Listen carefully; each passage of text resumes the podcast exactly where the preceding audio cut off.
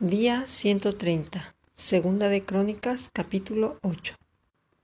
Después de veinte años, durante los cuales Salomón había edificado la casa de Jehová y su propia casa, reedificó Salomón las ciudades que Hiram le había dado y estableció en ellas a los hijos de Israel.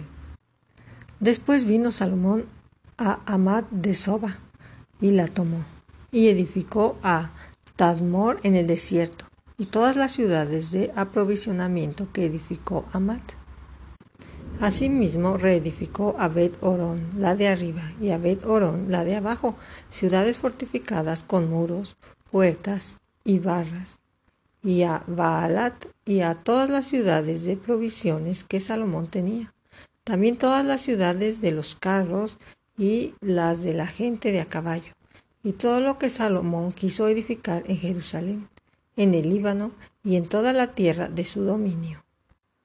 Y a todo el pueblo que había quedado de los Eteos, Amorreos, Fereceos, Heveos, Jebuseos, que no eran de Israel, los hijos de los que habían quedado en la tierra después de ellos, a los cuales los hijos de Israel no destruyeron del todo, hizo Salomón tributarios hasta hoy. Pero de los hijos de Israel no puso Salomón siervos en su obra, porque eran hombres de guerra, y sus oficiales y sus capitanes y comandantes de sus carros y de su gente de a caballo. Y tenía Salomón doscientos cincuenta gobernadores principales, los cuales mandaban sobre aquella gente. Y pasó Salomón a la hija de Faraón de la ciudad de David a la que él le había edificado para ella, porque dijo, mi mujer no morará en la casa de David, rey de Israel, porque aquellas habitaciones donde ha entrado el arca de Jehová son sagradas. Entonces ofreció Salomón holocausto a Jehová sobre el altar de Jehová que él había edificado delante del pórtico, para que ofrecieren cada cosa en su día, conforme al mandamiento de Moisés, en los días de reposo en las nuevas lunas y en las fiestas solemnes tras tres veces en el año. Esto es, en la fiesta de los panes sin levadura, en la fiesta de las semanas y en la fiesta de los tabernáculos. Y constituyó los turnos de los sacerdotes en los oficios conforme a lo ordenado por David su padre, y los levitas en sus cargos, para que alevasen y ministrasen delante de los sacerdotes, cada cosa en su día Asimismo, los portentos por su orden a cada puerta, porque así lo había mandado David, varón de Dios. Y no se apartaron del mandamiento del rey en cuanto a los sacerdotes y los levitas, y los tesoros y todo negocio, porque toda la obra de Salomón estaba preparada desde el día en que se pusieron los cimientos de la casa de Jehová hasta que fue terminada, hasta que la casa de Jehová fue acabada totalmente. Entonces Salomón fue a Esión Geber y a Elot, a la costa del mar, en la tierra de Edom, porque Hiram le había enviado naves por mano de sus siervos y marineros diestros en el mar, los cuales fueron con los siervos de Salomón a Ofir y tomaron de ella cuatrocientos cincuenta talentos de oro y los trajeron al rey Salomón. Capítulo 9 Oyendo la reina de Saba la fama de Salomón, vino a Jerusalén con un séquito muy grande, con camellos cargados de especias aromáticas, oro en abundancia y piedras preciosas, para probar a Salomón con sus preguntas difíciles. Y luego que vino a Salomón, habló con él todo lo que en su corazón tenía. Pero Salomón le respondió a todas sus preguntas, y nada hubo que Salomón no le contestase.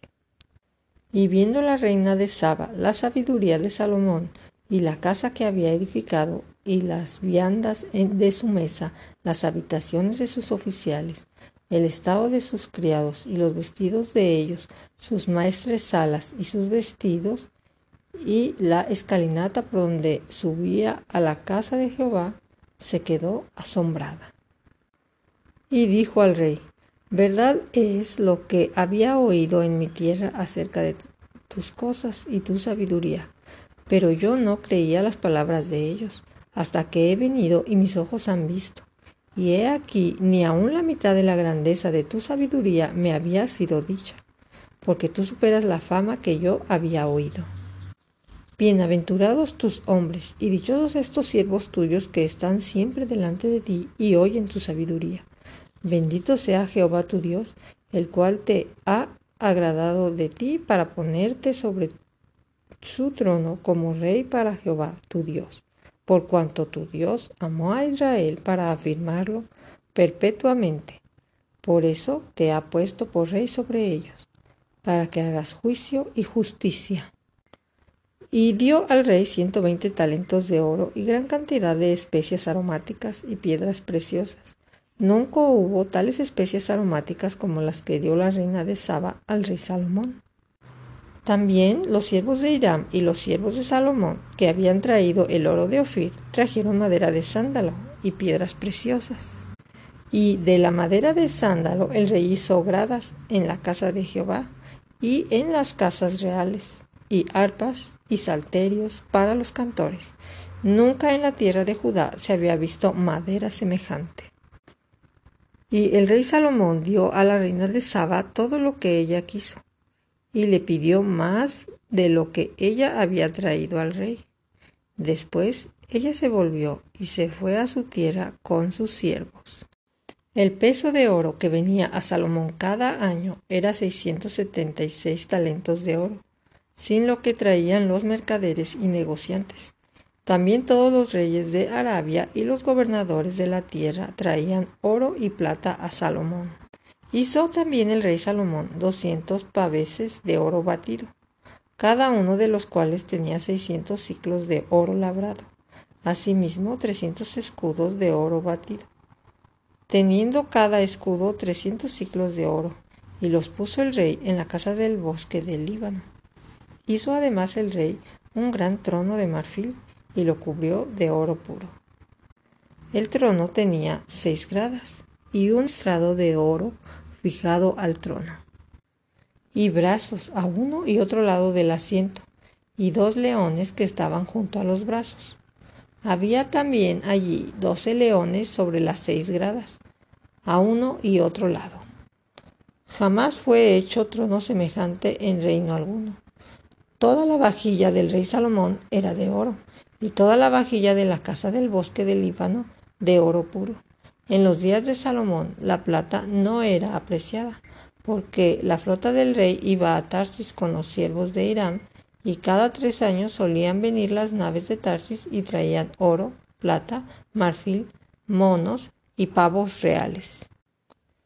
Y excedió el rey Salomón a todos los reyes de la tierra en riqueza y en sabiduría y todos los reyes de la tierra procuraban ver el rostro de Salomón para oír su sabiduría que Dios le había dado.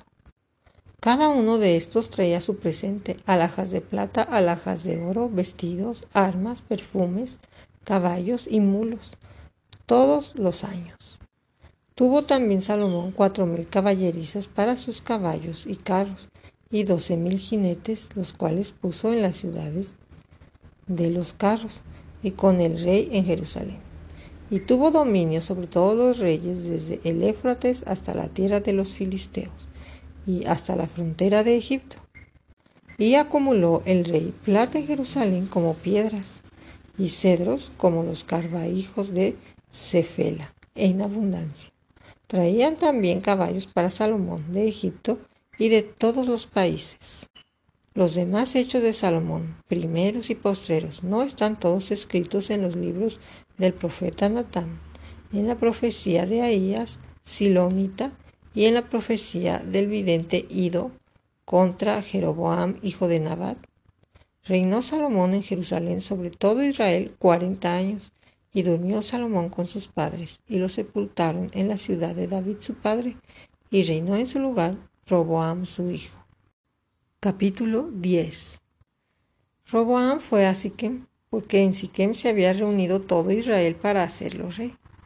Y cuando lo oyó Jeroboam, hijo de Nabat, el cual estaba en Egipto, a donde había huido a causa del rey Salomón, volvió de Egipto. Y enviaron y le llamaron. Vino pues Jeroboam y todo Israel, y hablaron a Roboam diciendo, Tu padre agravó nuestro yugo Ahora alivia algo de la dura servidumbre y del pesado yugo con que tu padre nos apremió, y te serviremos. Y él les dijo, Volved a mí de aquí a tres días. Y el pueblo se fue. Entonces el rey Roboam tomó consejo con los ancianos que habían estado delante de Salomón su padre cuando vivía, y les dijo, ¿Cómo aconsejáis vosotros que responda a este pueblo? Y ellos le contestaron diciendo, Si tú te condujeres humanamente con este pueblo y les agradares, y les hablares buenas palabras, ellos te servirán siempre. Mas él, dejando el consejo que le dieron los ancianos, tomó consejo de los jóvenes que se habían criado con él y que estaban a su servicio. Y les dijo, ¿qué aconsejáis vosotros que responda a este pueblo que me ha hablado, diciendo, alivia algo del yugo que tu padre puso sobre nosotros? Entonces los jóvenes que se habían criado con él le contestaron, Así dirás al pueblo que te ha hablado diciendo, Tu padre agravó nuestro yugo, mas tú disminuye nuestra carga. Así les dirás. Mi dedo más pequeño es más grueso que las dos manos de mi padre. Así que si mi padre os cargó de yugo pesado, yo añadiré a vuestro yugo. Mi padre os castigó con azotes, yo con escorpiones.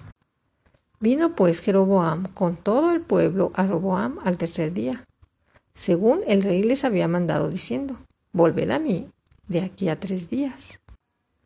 Y el rey les respondió ásperamente, pues dejó el rey Roboam el consejo de los ancianos, y les habló conforme al consejo de los jóvenes, diciendo, Mi padre hizo pesado vuestro yugo, pero yo añadiré a vuestro yugo. Mi padre os castigó con los azotes, mas yo con escorpiones. Y no escuchó el rey al pueblo, porque la causa era de Dios para que Jehová cumpliera la palabra que había hablado por Ahías Silonita a Jeroboam, hijo de Nabat. Y viendo todo Israel que él no les había oído, respondió el pueblo al rey diciendo, ¿Qué parte tenemos nosotros con David? No tenemos herencia en el hijo de Isaí. Israel, cada uno a sus tiendas. David, mira ahora por tu casa. Así fue todo Israel a sus tiendas. Más reinó Roboam sobre los hijos de Israel que habitaban en las ciudades de Judá. Envió luego el rey Roboam a Adoram, que tenía cargo de los tributos, pero lo apedrearon los hijos de Israel y murió. Entonces se apresuró el rey Roboam y subiendo en su carro huyó a Jerusalén. Así se apartó Israel de la casa de David hasta hoy.